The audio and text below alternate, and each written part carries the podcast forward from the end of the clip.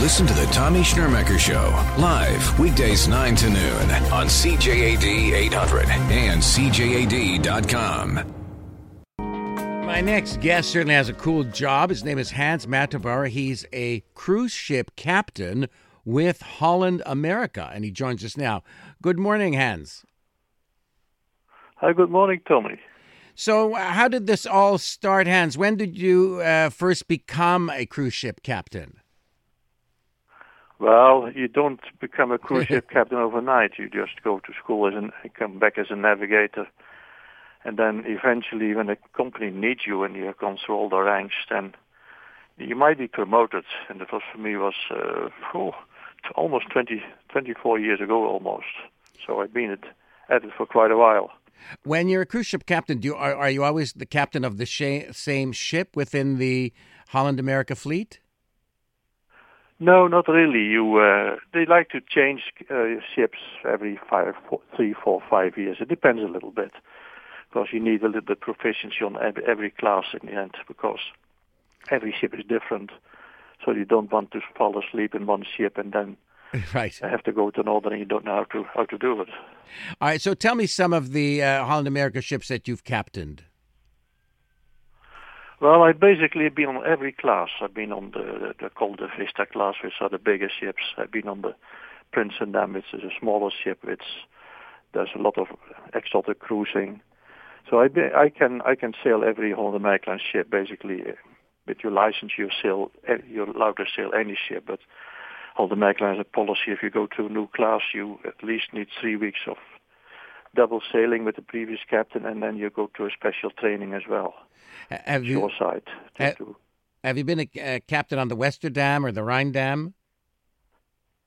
I've been, yeah, as a matter of fact, I've been on the Ryndam and the Westerdam. The Westerdam not too long, only a fairly short time, but I've been on her sister ship. So basically, if you know one of the class, then you know them all. And, and uh, what do you have a favorite port of call? Well, you can call the home port. Yeah. being home, of course. But uh, yeah, there are a lot of places I really like. I like the Mediterranean a lot.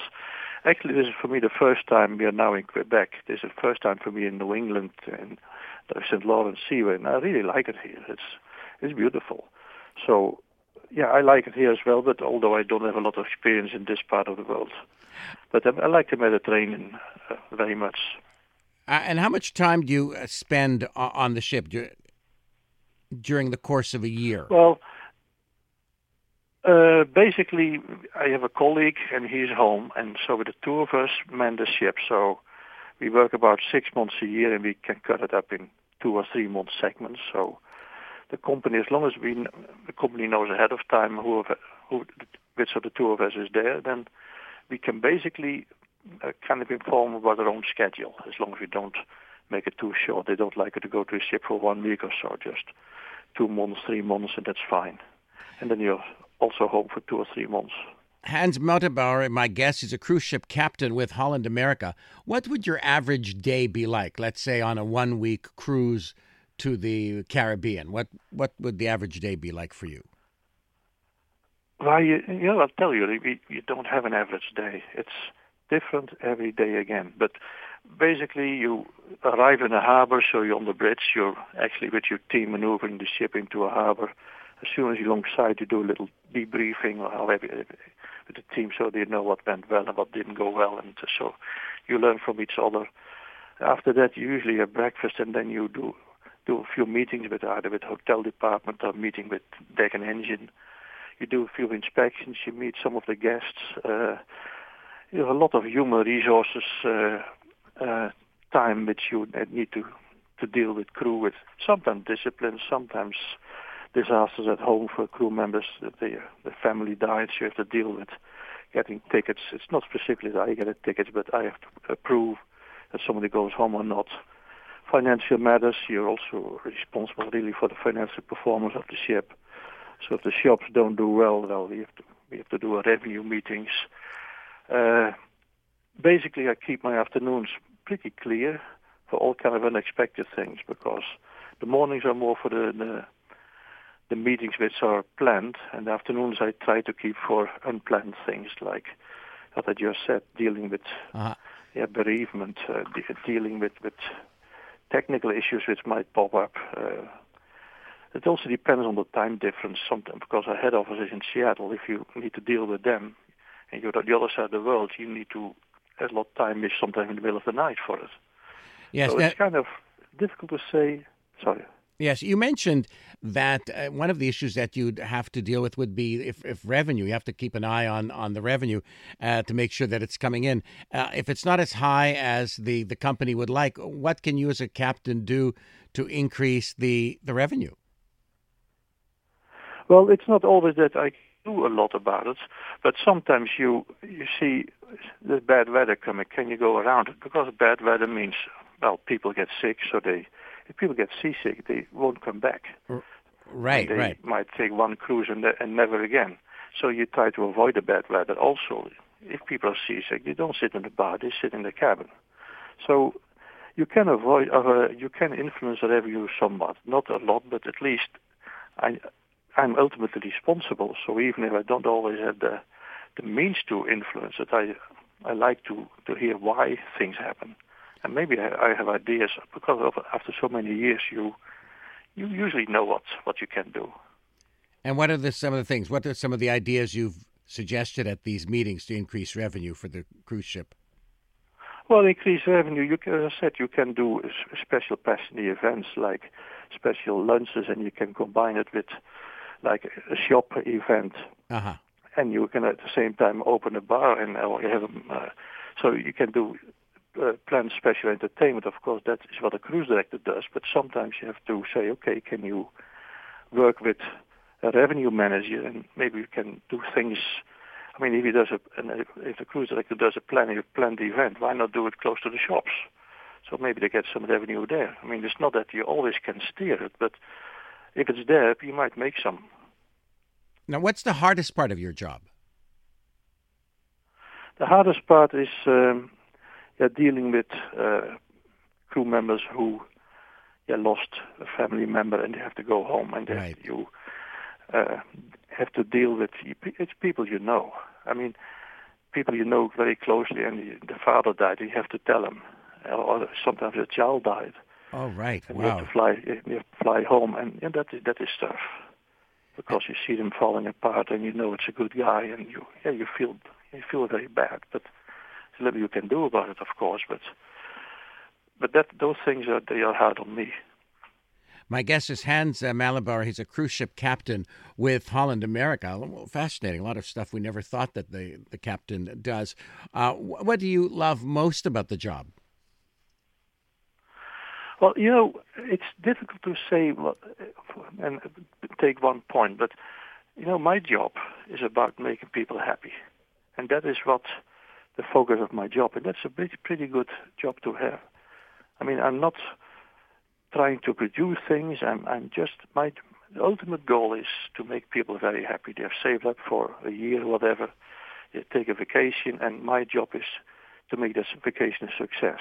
And and all the things we do, whether it's safety, whether it is revenue, whether it is whatever, if people are not happy, my, my, I'm not a success. And I like to see them leave the ship and say, wow, we had a great time. That makes, makes really makes a good week for me. My guest is Hans Mateboer. He's a cruise ship captain with Holland America, captain of the Rotterdam. Uh, what's the worst weather you've encountered as a captain of a cruise ship?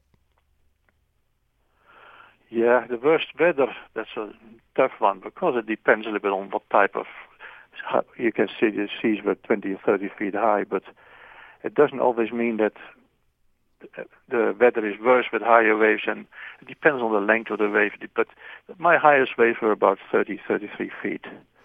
And, and on, in the North Atlantic. And what's that like for the people on the ship?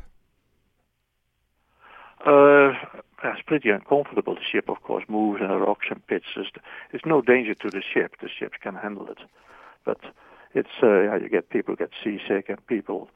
Uh, amazingly enough, during bad weather, you hardly ever have accidents. You would expect people to fall down staircases, but we, it hardly hardly ever happens. It's just that they get seasick and, they, of course, they get uncomfortable. And after a while, you get very tiring. Also for me if you have a bad day of bad weather and you, you're holding on and you it's uh, it's uncomfortable. Basically, that's it. And of course, uh, depending on if people are have traveled a lot, uh, I mean, first-time travelers get seasick quicker than people have been cruising a lot. So we travel a lot with uh, seasoned travelers. So over on this ship, it's not too bad seasickness-wise, but but bad weather is, of course not good for any anything. It's yeah, there's the services stopped. Uh, people don't go to the dining room, and uh, lots of, of cabin service, of course, and lots of yeah work, extra work for the crew, and all, and so the crew doesn't like it, the passengers don't like it, I don't like it, right? But it happens at times. But what's the best cure for seasickness? Yeah, uh, the best cure is to uh, to keep take your mind away from to lie down, whatever.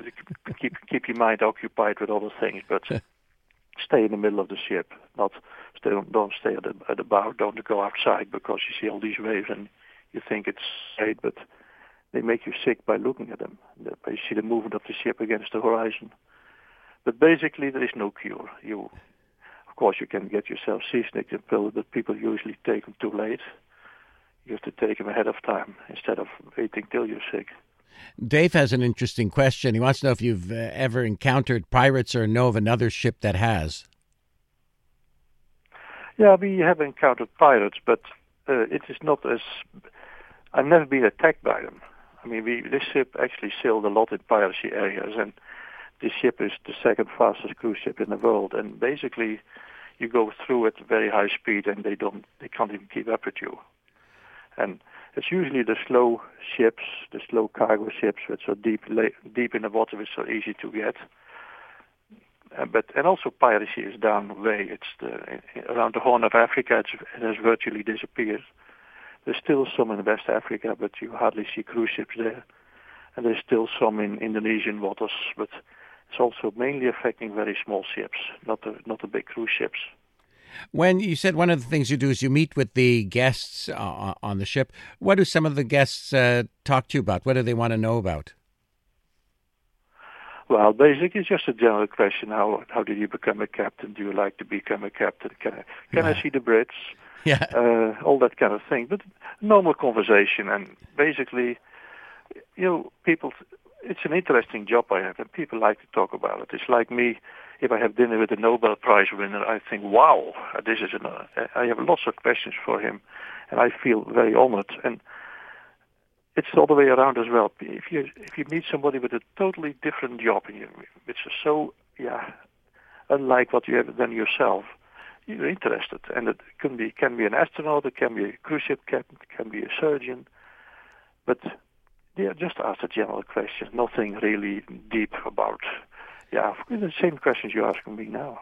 When you're not on uh, board, what do you like to do? I uh, well, first of all, I go home and be home. I mean, I, have a, I live in in the United States. I also have a place in Holland. Uh, I like to work around the house, not do too much. I like to work a little bit on websites, which I have a few websites for my books, and try to improve them. And, but uh, usually we do a lot of courses, so there's a lot of travel involved in my in my vacation as well. I usually have to travel to Europe at least twice every vacation just to follow a week course at some institute. Uh, I use that same time, of course, to, visit family in Europe. But there is, I'm pretty busy at home as well, just doing things I like to do.